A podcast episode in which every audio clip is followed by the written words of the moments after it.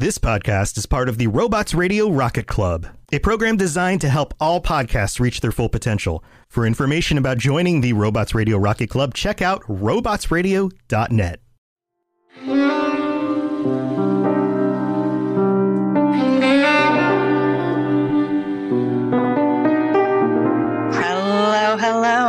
welcome back to another episode of Two Girls, One Ship, the podcast where we analyze, rate, and review all that the world of video game romances has to offer. I'm Genesis, the girl who got confused by the script when thinking Jay was me and not tonight's character.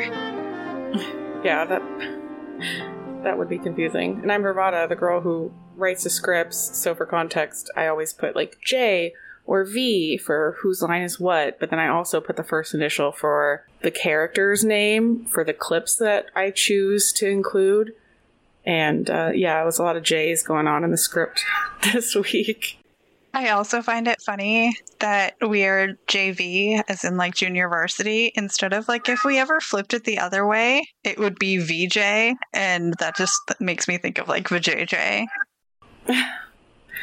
That's all we do here is think about the JJs. I mean, fine. it would fit. Oh, now if you are new here, welcome to the beautiful chaos. But you should know that our podcast centers on romance and character analysis and doesn't shy away from exploring the fun of fucking. Or from the deep emotional connections built between two or more characters using specific in game dialogue. So if you want to stay spoiler free, then this is not the podcast for you. So here's your fucking spoiler alert. Thanks for the spoiler alert, N7. And just like with all of our previous episodes, we'll assume that you have some background knowledge of the game and character in question, but we will be providing context for those of you who may be unfamiliar. Today, we're going to wrap up the epic adventure of one Revan, formerly and potentially future Dark Lord of the Sith. We've talked about Carth Onasi and Bastila Shan, but there is one other potential love interest in this game, Knights of the Old Republic. She is an optional companion and is only available to female Revan players, so she isn't as well known of a romance as the other two. Revan's final romance option and the topic for today is Juhani. I am pathetic. I sit here and think myself to be great by embracing the dark side, but I am nothing. There is no way I could be turned back. I always thought they held me back, or jealous of my power.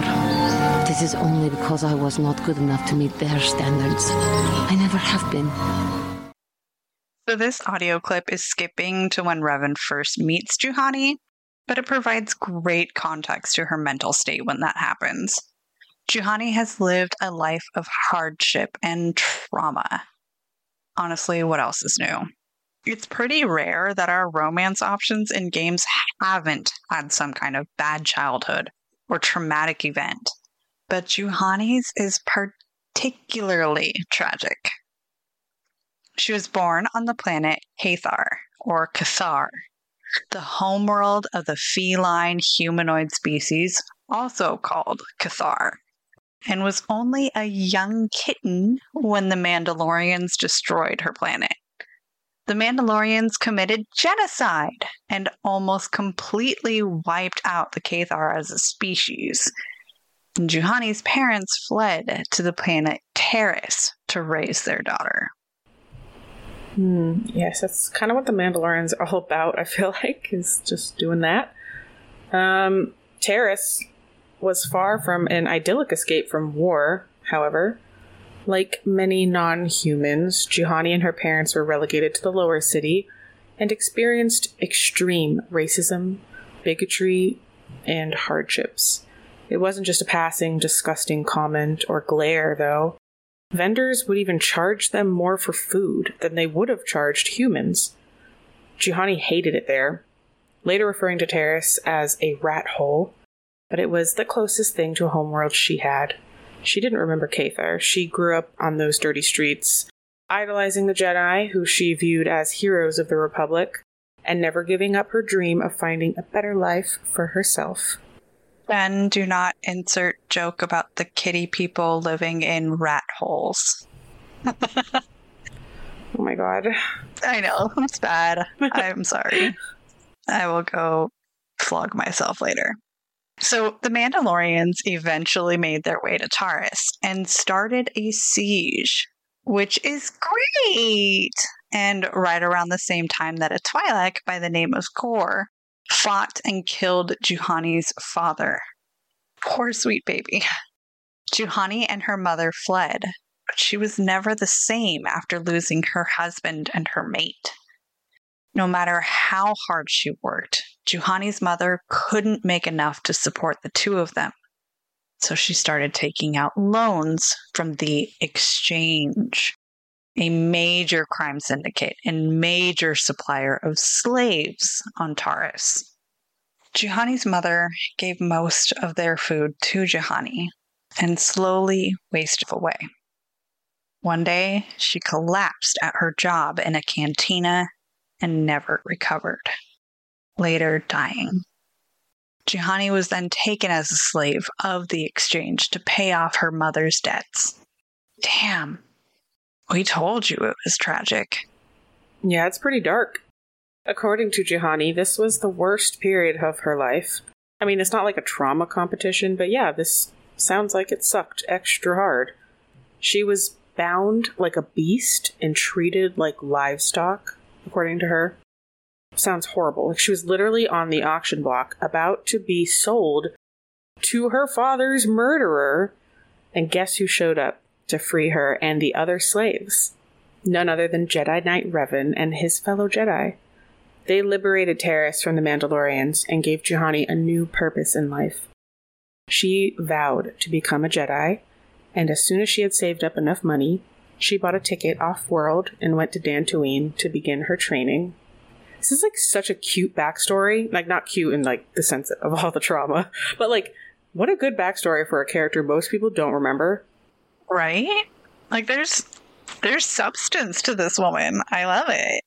Jedi Master Quatra began training her at the Jedi Enclave, but Juhani struggled with mastering her emotions. The game and even Juhani herself, will wax poetic about how being quick to anger is just part of being Cathar. And it is in her nature not to be calm and composed. Juhani befriended a human named Dak Vesser, and they expressed their mutual doubts about the order, believing it was too controlling and limiting. Dak eventually decided to leave the order and Juhani to run away with him, essentially confessing some romantic feelings. But Juhani, being a lesbian, was like, no, but thank you. And Dak, being an incel, got mad and went on to become a Sith of Korriban. Like, what an extreme reaction. I hate the Jedi. Come with me, my love. And she's like, um, no thanks. And he's like, I hate women and I hate the Jedi. Now I'm a Sith. what a dick. Uh, well, Dak doesn't matter, but what does matter about all that is that it shows that Juhani has been questioning the ways of the Jedi for a long time. And I don't personally think it's because she's just a cat lady. Like, I was raised Catholic and was constantly questioning everything about it. My mom was always like, oh, it's such a good thing to question. You should, should always question which is why I'm not a Catholic anymore. But also, you should just never blindly believe what anyone's telling you. But you also shouldn't just automatically assume something is wrong either. The world is gray, remember? Varying shades of white and black don't fly in this galaxy, though. Juhani eventually made a new friend amongst the Padawans. A human named Balaya? Balaya? Balaya? I have no idea. Sorry. Balaya also struggled to master her emotions, and the two became super close. According to Wikipedia, they would, quote, spend many nights alone together under the stars. But they were just friends, trademark. Laughs and bisexual. blink, blink, blink. So, Hugh Revans returning to the Republic space as the new Dark Lord of the Sith and Juhani, already questioning everything, is shocked to learn that the paragon of her youth and representative of all things light side is now Sith. Throughout Revan's personal journey of Sithiness, amnesia, and RPG questlines, Juhani has been training as a Jedi. By the time Revan makes her way to Tatooine, Taris has been destroyed by the Sith trying to find Bastila, and Juhani has no home planet yet again. While Revan was facing her Jedi trials, so was Juhani. And in an unorthodox test, Juhani's Jedi Master Quatra told her to give into her rage. Juhani struck her down, believing she had killed her master. She fled to a nearby ancient grove where Jedi meditate and shit. I mean, not literally shit, but you know what I mean. but Juhani's dark emotions tainted the grove and caused some kath hounds to start attacking the local populace. Juhani, alone and afraid, thought that she had fallen to the dark side in her fit of anger during the duel with her master. The Jedi Council forbade Belaya from approaching the grove, and apparently were just going to let Juhani rot in there until, quote, stopping the source of the darkness in the grove. Sounded like a cool woo woo trial for Revan in her own Jedi journey. I can't. I can't with the Jedi Council in this game. Not only did they send Revan to go kill Juhani, essentially, they also said that the trial would show Revan how the dark side was a constant threat to all Jedi, and that even on sacred Dantooine, its corruption can take hold. Revan wasn't told that he, or she in this case, was going to go face a traumatized Padawan. No. How fucked up is that? So you show up there and you find Juhani at her lowest point, believing she is beyond redemption, and like the council's just expecting you to fight her. I don't know. But she, of course, starts to fight immediately because she probably thinks there's no point anymore and that you're there to kill her, which you are originally. And it's only through Revan's choice to spare her life do we even get to really know any of this. Oh, but before she can become our companion, she has to go ask the council for mercy. Ugh, I hate it. So, Juhani returns to the Enclave and finds out that Quatra isn't dead. She's actually fine and already left to go train other young Padawans because she was so confident that Juhani would pass the trial. Um, this kind of emotional manipulation is not the best training tactic, I would argue. But Juhani has drank the Jedi Kool Aid, so instead of becoming outraged at the lie, she instead decides to trust her master's wisdom about learning humility or some shit. So Juhani is a Jedi now, and she gets to come on the Starforge adventure. Yay! But don't expect everything to be all happiness and rainbows. But before we get into the rest of this romance, we need to take a mid break to hear from our sponsors, talk about some fun facts, and thank our lovely, lovely patrons.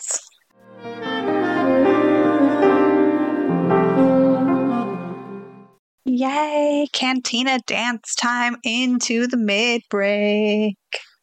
Where are we at time wise? I like don't even know. Um, really fast because there's literally one one line of romance dialogue for this character. I did my best. it's gonna be a quick one. I'm also just busting up a chat. Oh my god. Y'all are funny. You're right. Bats are, Are not bats rodents. not? No, they're not rodents. Are they? They're mammals. Are you sure? They're little Uh, mammals. bats, r- rodents are also mammals. Oh, they're not rodents. Research suggests bats are related to primates. So what's like the um They're flying thing. monkeys. apparently? Oh, bats belong to the order Chiroptera, which is Oh, second yeah, only to order. Rodentia. Well, I don't know anything about bats other than do not ever pick one up with your hand because they're one of the number one carriers of rabies. No, they are So, not. No, they are. I worked at an animal shelter. We get well uh, the the one that I worked at San Diego Humane Society. We would give any bats that we got because they had a whole they have a whole wildlife thing. They would give them rabies vaccines. Same with raccoons. They're no, they really are carriers of rabies. Um, not that any old bat is gonna have rabies that you encounter, but you never know. You should pick them up if you must pick them up for like taking them to an animal rehab center. Reason don't bother wildlife otherwise. You should wear very thick gloves.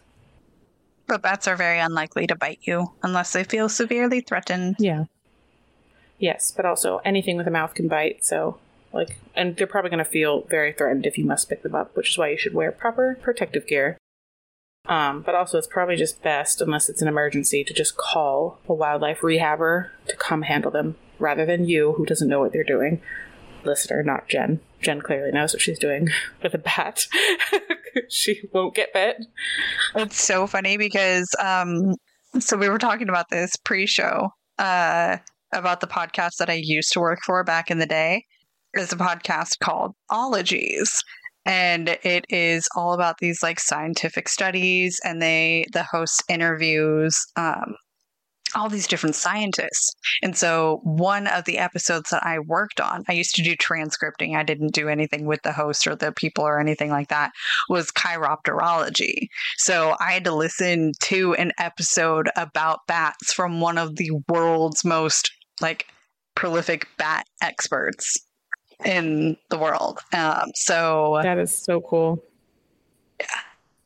Q Curb, I worked on so many different episodes, about like 20 of them, I think. Yeah. I only like I didn't work in the wildlife center of the shelter because I was in the HR department and I fostered kittens. That's how I learned that's where I learned how to do all the neonatal stuff. But a lot of my friends were in there it's called Project Wildlife. Um and so I got to see like they they had wild rats, owls. Most of the animals they took care of were wild birds. But since I left, they also acquired another place that has the licenses to rehab bears and coyotes and mountain lions. So they do that too now. But before that, they didn't have the licenses to do that. But every other wild animal, basically. So we always had ravens, crows, raccoons, a ton of them, squirrels, baby rabbits. I um, almost fostered baby wild rabbits once. But instead, I just did domestic rabbits because I want to snuggle the babies. and you can't snuggle the wild babies. You have to try and keep them as wild as possible. So I think that this Um, conversation actually leads perfectly into our first little fun fact. Do you want to read that? one? yes, yes. So what's hilarious? uh, So first fun fact about Juhani is Juhani is also the name of the subspecies of Cathar that she is. She is a Juhani Cathar, and her name is Juhani, and that's a trope called a dog named dog. I don't know if that's lazy. Like, why would you do that? Or, or perhaps she doesn't even know her name. I don't know how old she was when her mother died. And maybe everyone just called her Juhani because that's what she is. And that's her name now. I don't really know. That's also kind of sad. Like you don't have a name. A girl has no that name. tracks. That tracks with her whole backstory. But yeah, I also thought it, um, it was interesting, like thinking. I, I don't know why this has been like a thing I've wanted to do lately with the scripts, but I'm like, what romance novel trope does this romance fall into? And I feel like Juhani's romance falls into shifter romances. Not that she's a shifter, but she has all of like the anger of like, you know, the stereotypical like mhm. werewolf romance novels or stuff. Like she's not shifting into an animal. She kind of is like halfway already there as the cat person.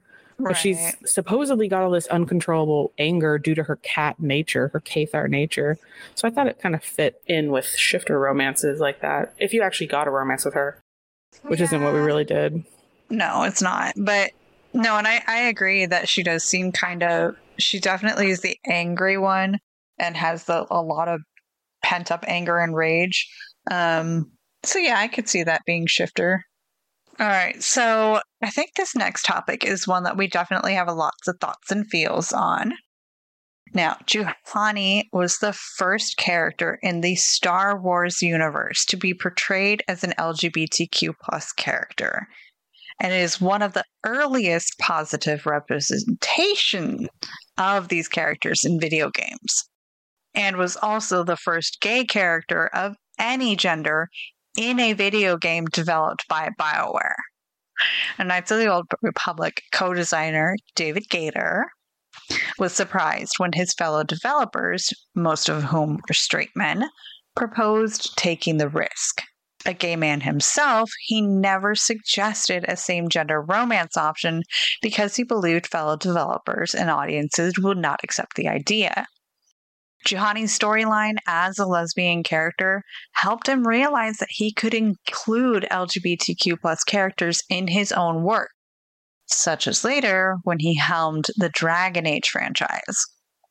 So, when we talk about the fact that we want to discuss these older games, is because these are the foundation blocks. These are the stepping stones. These are what needed to happen and be put in place before we could get to where we are today. Juhani walked so Sarah could cackle maniacally as she shaved your pubic hair. You know? Like that one led to the other. And now it's getting even better. Just playing Baldur's Gate and reflecting on how much work lies before us of just specifically you with how many sex scenes just one romance has. You don't have just one scene to analyze anymore. Bring it's it going to be amazing. like be to see where we came from to where we are now and where we're continuing to go towards. It's making my heart happy and making quite a lot of people in the world happy too, if TikTok is anything to go off of. Right? Oh, love it. I am so ready for it. I like we discussed uh, last time we talked. I haven't had a sex scene in ages, and I am so ready to get into some real good details. But of course, we have Dragon Spoil- Age before yeah. we hit. Yeah, we have Dragon Age Yeah. before we hit by um, Baldur's Gate, and uh, I'm excited for Dragon Age also. Like, I definitely God. do not want to like shove those ones to the side because are you kidding me? We finally get to talk about riding the bull. It is one of the best experiences I have had in video games. And then there's the other ones too. Like we get to talk about seeing Cullen's ass and sweet kisses while being shoved up against a desk. Mm. Yeah. Pull me away from this, Fee, before I go down. Okay. well, here's another. It's not really a fact about Juhani necessarily. It's just a comment on on her as a character. So the interesting thing about Juhani is that as the first LGBTQIA plus plus plus character in Star Wars, according to the co-writer for KOTOR, Drew Karpyshyn, whose name must sound familiar to those of you who listen to the Mass Effect Lorecast, um, he said that the team had to tread, quote, pretty carefully when writing Juhani because it was so early, this game came out in 2003, they were not sure how the players would react to an explicitly gay companion. While the writing team did not seek anyone's permission to include her storyline, and they were never told that they could not include it or instructed to do otherwise, they just assumed that the players wouldn't like it, so they wrote it incredibly subtle. So they never had Juhani explicitly come out and say, I am a lesbian, even though you can confirm she is in fact a lesbian within the game's code, because the romance plotline will only activate if you are a female Revan. So she is not bi, she is a lesbian. And she never says, I love you, unlike the other two.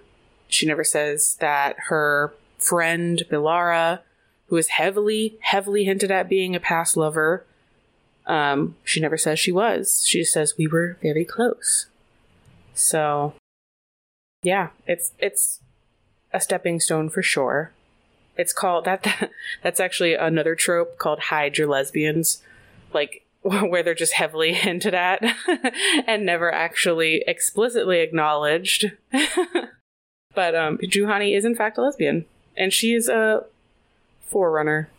I I just cannot believe like there are people who never knew this about her or never even met her really because they just killed her the very first time you meet her. That's the other thing is you can kill her twice in the game. Once when you first meet her in the grove, or and the second time if you choose to join Bastila in the dark side at the temple. Juhani will adamantly refuse, and you have to kill her.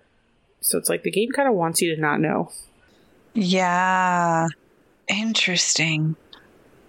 I'm trying to, th- I mean, and I understand, you know, it's like going, keeping it very subtle, very vague. And then the fact that we've got all throughout real world history of, oh, those two old women, they were total spinsters together. They spent every day of every, every moment together and, you know, lived a long, happy, childless life, just living together.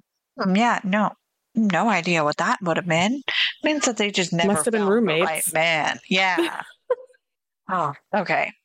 V, will you double check our number on Spotify? Uh, while I thank our lovely, lovely Amazeball patrons. Uh, I need to give huge shout outs, major loves, all the thank yous to Toasty and Apollo, Becky and Bat Knight, Miss Theos and Muffiny Cake, Mackenzie and Winifred. All my love. Thank you so much for your ongoing and continued support. It really does help these two girls out. Yes, thank you so much for your support. As usual, we very much appreciate it. And 143 is still the correct number, so Spotify's still telling us that they love us every day. Oh, yay! I love you. 143. It's amazing. I still want to get to 150 for the ratings on Spotify. So if you listen on Spotify and you haven't yet rated the show, hopefully you want to give us a five. But if not, you know, I accept it, I guess. But please rate us. Yeah, and if not, leave a comment on this episode on that Spotify feature letting us know why you didn't leave a five star review. And maybe it's something we can fix and alter in the future episodes. Yes, but be kind, because I'm sensy. Or maybe I'm lying. Maybe I'm not sensy at all, and your troll comments will just feed my soul. You'll never know. Yeah, right. oh, So let's get me. back I'm and talking about. Wait, wait, what? I said that's me. I'm the devourer of pain. Yeah. so let's get back into talking about Juhani and how she totally is not in the dark side.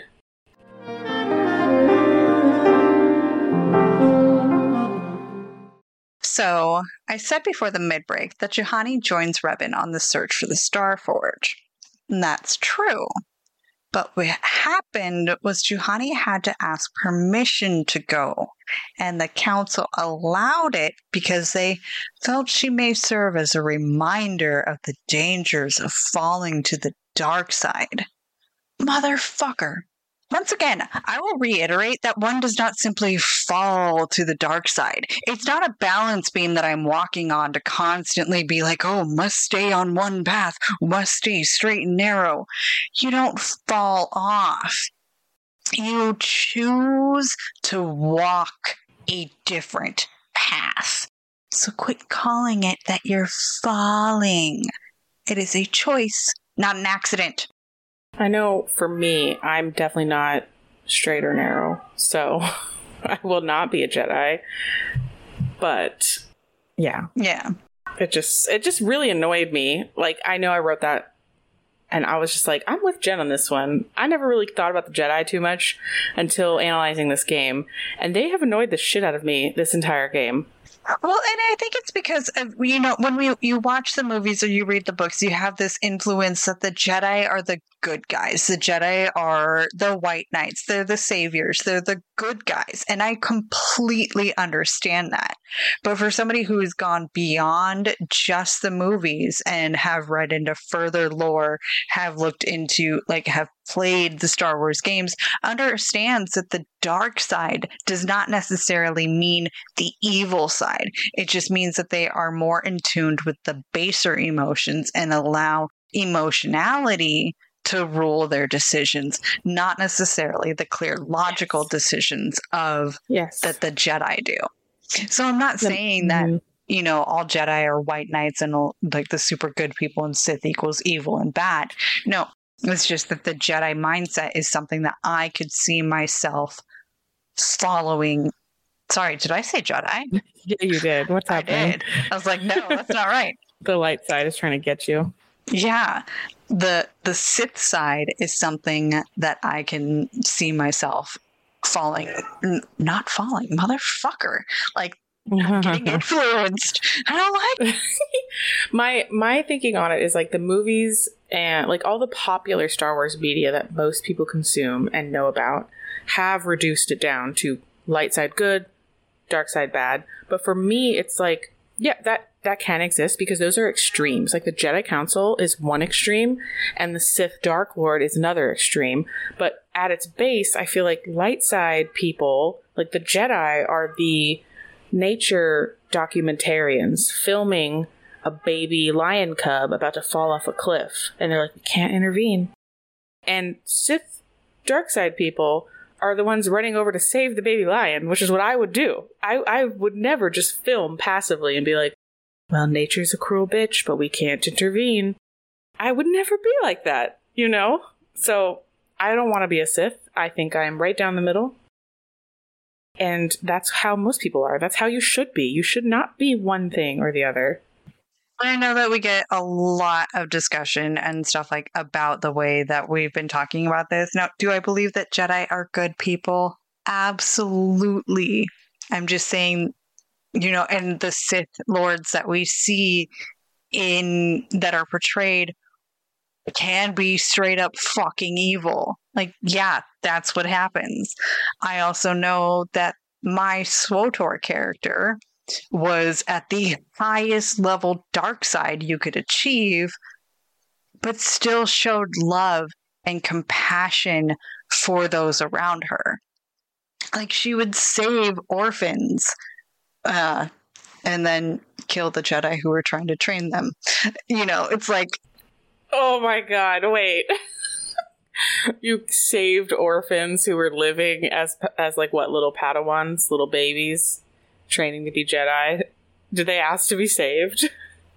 I don't remember the exact quest line, but it was that I found a group of children who had been abandoned. And once I found out who abandoned them, it ended up being a group of Jedi. Okay, that's kind of shitty. Yeah, but it could have also been that they were abandoned because they were in a group trying to like survive in the wilderness for a couple of nights and were being watched by Jedi who were there to I protect just- them. Yeah, I, I'm just not devout. I can't follow either. It, it's it's it is what it is. Whatever floats your boat. But I don't know. Juhani self-flagellates a lot because of her programming, thinking that the dark side is bad, light side is good, and she is inherently bad because that's what everyone's telling her all of the time.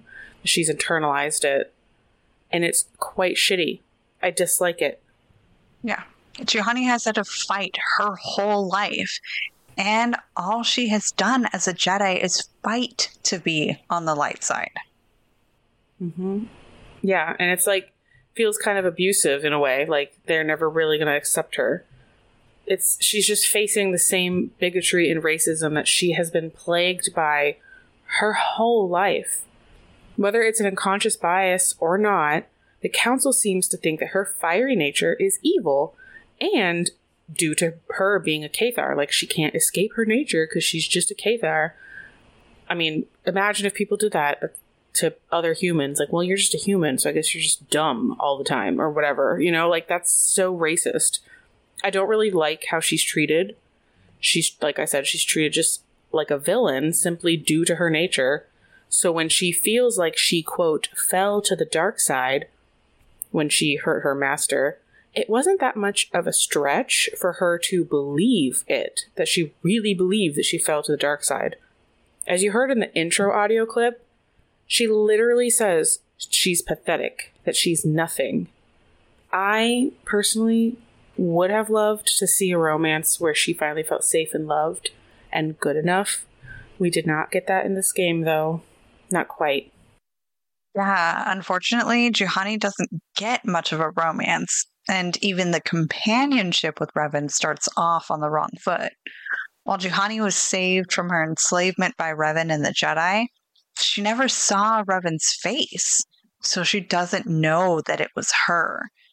And Revan doesn't remember doing that either because of all of the amnesia and the mind wiping. She ends up blaming Revan for the destruction of her homeworld, which is kind of weird because the Sith was actually after Bastila. But, anyways, the next clip is long, but I think it really highlights the extreme internal struggle Juhani is constantly battling.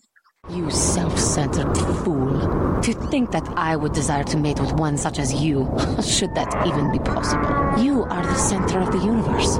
What does it matter if my homeworld was wiped out by your actions? Who cares if it is because of you that everyone I knew as a child is dead? Taris. It was Taris that the Sith destroyed to try to kill you and your precious Bastila. Taris, my homeworld. If it were not for you and Bastila, the Sith would have never had reason to destroy that world. It was your fault for being there and your fault for rescuing Bastila. Without your intervention, the Sith would have had no cause to lay waste to my childhood.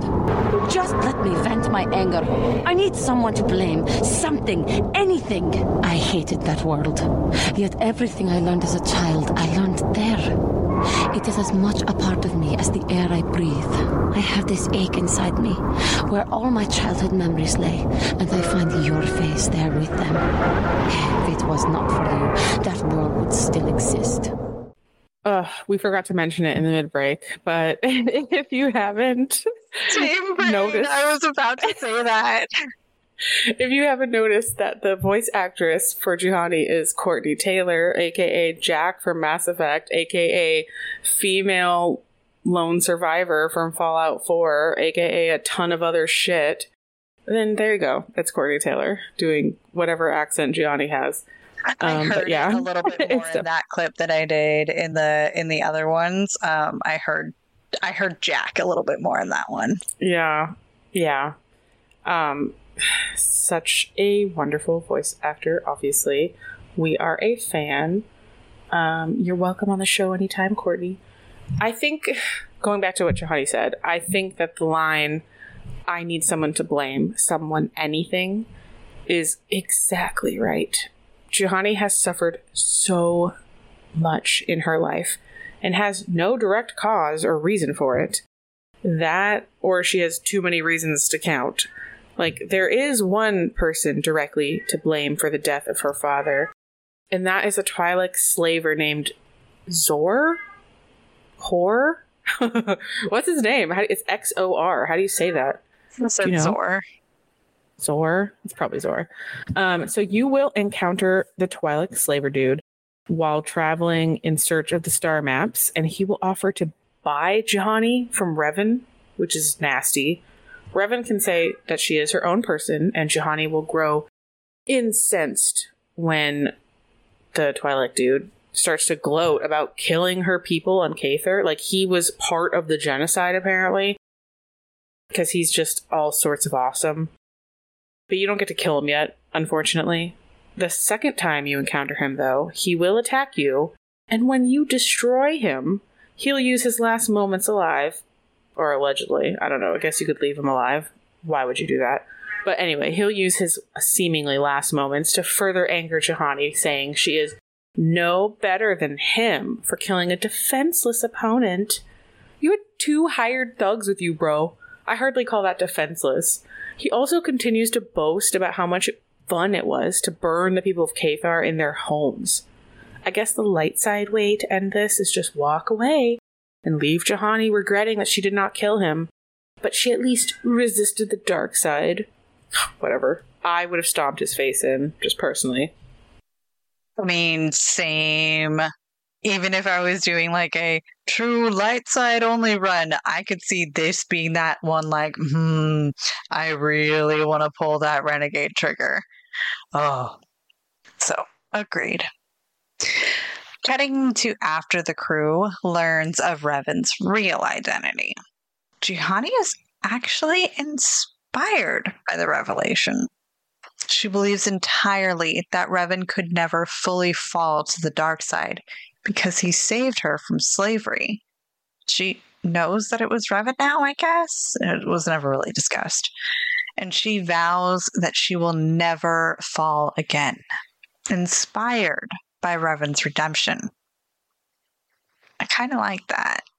Now, Juhani is close with Revan, and Revan gets all the star maps so they can find the Star Forge. We are rapidly approaching the end game and have no romance dialogue to show for it yet. If you have consistently supported her and chosen dialogue options along that vein, she will initiate a conversation with Revan after the duel with the dark side Bastila, as long as you do not choose the dark side. She is obviously not about that life. Here is the closest thing we will get to an I love you. This may be the last time I will have a chance to talk to you. I just want you to know that I. that I. I. I. I care for you. I do not know why. I do not know if anything will be possible, or if you even return what I feel, but I do know it is there. I am sorry if this upsets you.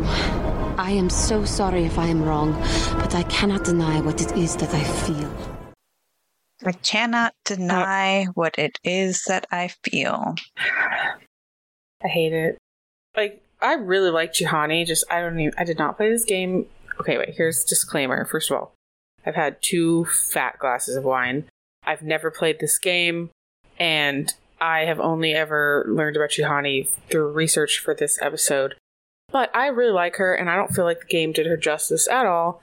Like this, co- this clip is like it should have been the start of a romance. This clip, because she is so clearly in the depths of self hatred and low self esteem. And while I personally do not subscribe to the whole like I can fix him or I can fix her mentality, I think there is a fine line between that delusion of I can fix someone and providing a safe place to let someone grow on their own and feel safe, which I think is what you could have done for a Juhani had that been the start of the romance rather than the end. I don't think that should have. I wish they had gone. I understand why they couldn't. It was 2003. I really, really, really wish that that they could do more with this, and I really hope that they will in the remake of KOTOR. Because remake to me is like hopefully they keep everything good and expand upon everything that should have been expanded on. So when they first started talking about the KOTOR remakes, they said that they were not changing anything storyline wise. So What's the I point then? Updated graphics, better battle systems, making the game actually playable. um, re-recording well some uh, audio, but not really updating any of the story. That's a shame. I mean, Bastel is great. I, I I think there should be more in every game, except for maybe Baldur's Gate three. But um, I think there should be more romance scenes in every game, and especially with this one. Like she has such a good, interesting backstory. She's had to fight for her place in the world in a way that Carth and Bastila have not. Like Bastila is kind of like the golden child. She's just kind of been privileged her whole life and she's had to work hard, sure. But it's all come easy to her. She's very powerful. She's like that's why it's so stunning when she falls, quote unquote, to the dark side, because you would never have expected it from Jedi's golden child Bastila. And Carth has a tragic moment in his backstory where his family's killed. Um, but that's the same story as anybody who's suffered at the hands of the Sith or the Empire or whatever the antagonist is in that current Star Wars story. But not many people suffer the way Juhani has. Have and, and we don't really have romances in Star Wars between different races. So it would have been so much more. I, I want there to be more. I would like them to add more. I hope that they do. Well, that's not to say that they aren't going to. It's just that the some of the initial things that I read about the remake, that's what they put out there. You know, uh, I I like the romance. I mean, uh, going back to the original concept of this show about how you analyze the romance the romantic aspects of it and I ro- I analyze the physical aspects, obviously I've got nothing to talk about, you know. Um so I don't really have anything to break down. Do I think that maybe they could have a good experience together? Sure. I don't know enough about uh, Cathar anatomy in order to analyze whether or not that would be a good hookup or not. Because Revan is human and will always be human, and Juhani is not. So I don't know how that cross species liaison would work out. Pretty sure cats have barbed penises. Don't know. She's Wouldn't really affect her though. I know she's a girl, but and she's having lesbian sex, so it's probably fine. But still, that's like a cat anatomy thing. So Valid. maybe that's the Yeah. trope of like the hook penises. I've heard tell of this in romance novels. Yeah, no, I I read a cat shifter series for like three books and then was just like, no, I can't deal with this anymore. Um also, how did we not make any pussy jokes? Um, you are more than welcome to whenever you desire. Uh, especially in this episode. I already talked about how they don't say the word love. Also, here's something interesting that I thought was kind of shitty, but I see why they did it. So if the if you just go straight to playing KOTOR 2 and the player character in the sequel sets Revan to a light side female, it just assumes that Revan romanced Carth instead of Juhani. Like Juhani's just skipped right over. Yeah, and they did that too with BioWare or this is BioWare. They did that with Mass Effect also because in Mass Effect if you just start with a Mass Effect 2 before they came out with the Genesis comic, um uh stock was that you saved Ashley no matter what, broshep or femshep, uh you saved Ashley and romanced Liara.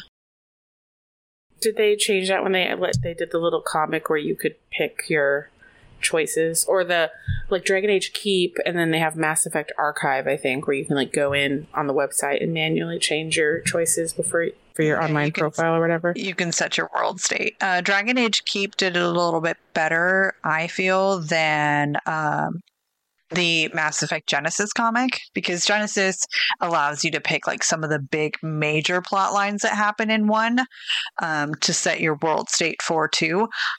I don't think I've ever started a from scratch player in three, so I don't think I know if they have a Genesis in that one.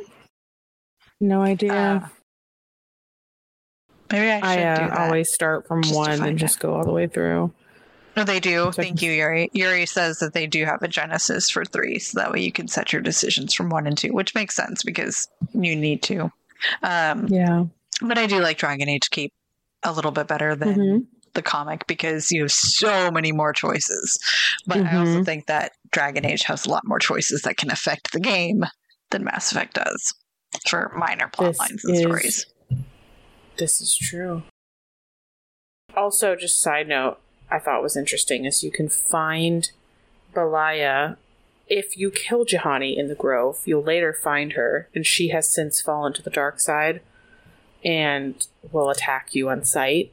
And the word, like her dialogue, is so tragic. I can't remember. I should have wrote wrote down a quote, but um, she's just like basically it's something about a stain on her heart that she'll never get rid of or something like it's so clear that they were in love and she's just completely beside herself that Juhani died but also it made me wonder like why I mean were they actually together together or like cuz Juhani can be romanced by you so she seems single but I don't know No, I don't know.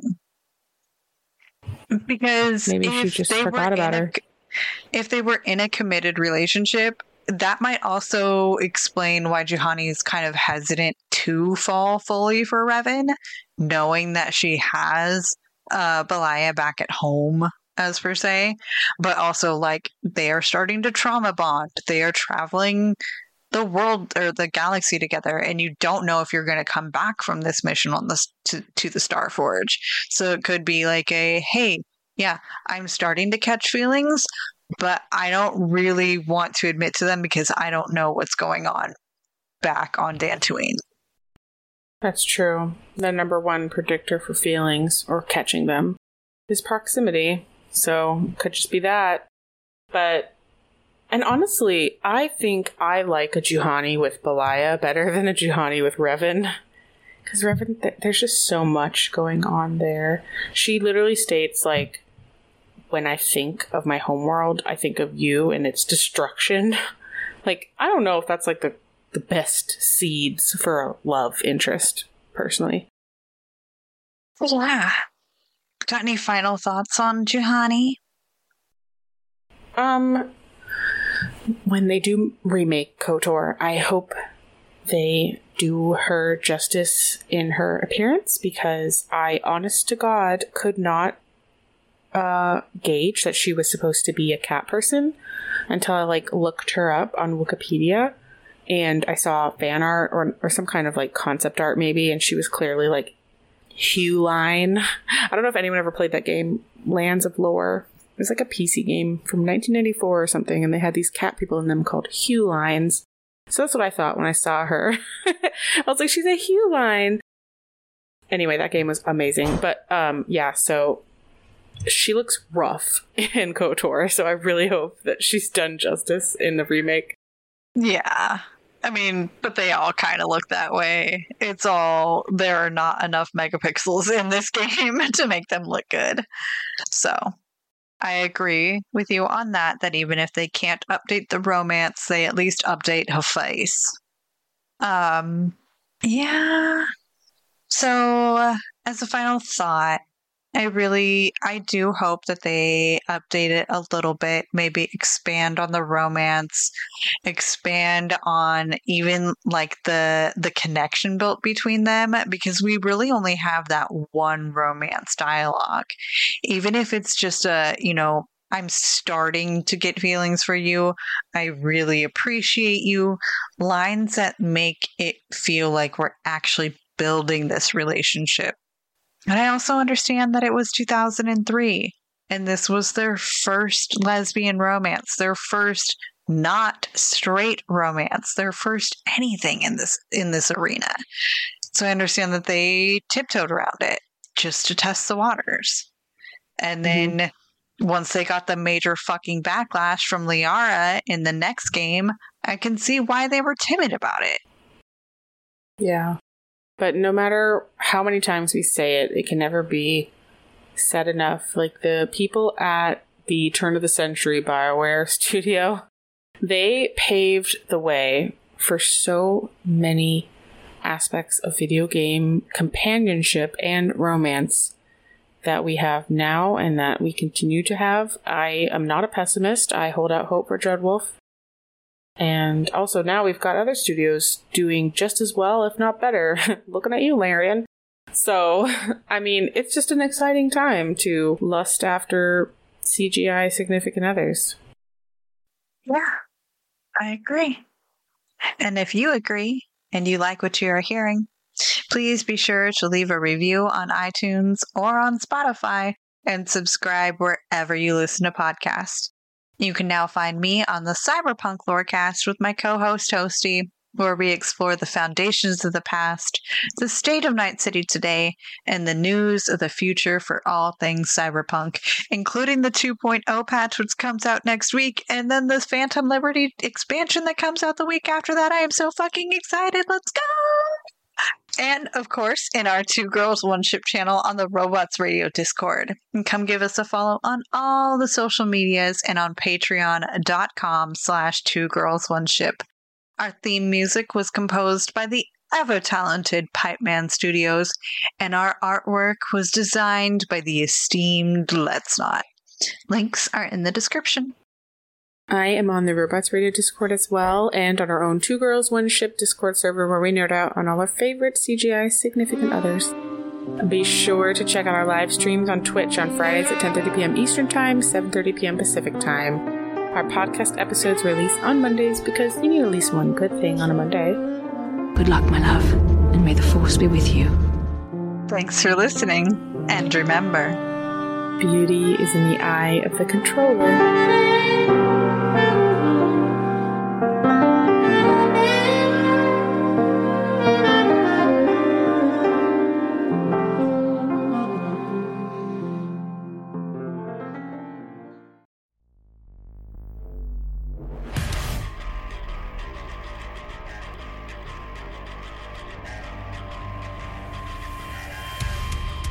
Hi, welcome to Three Count Thoughts. Let me introduce the crew real quick.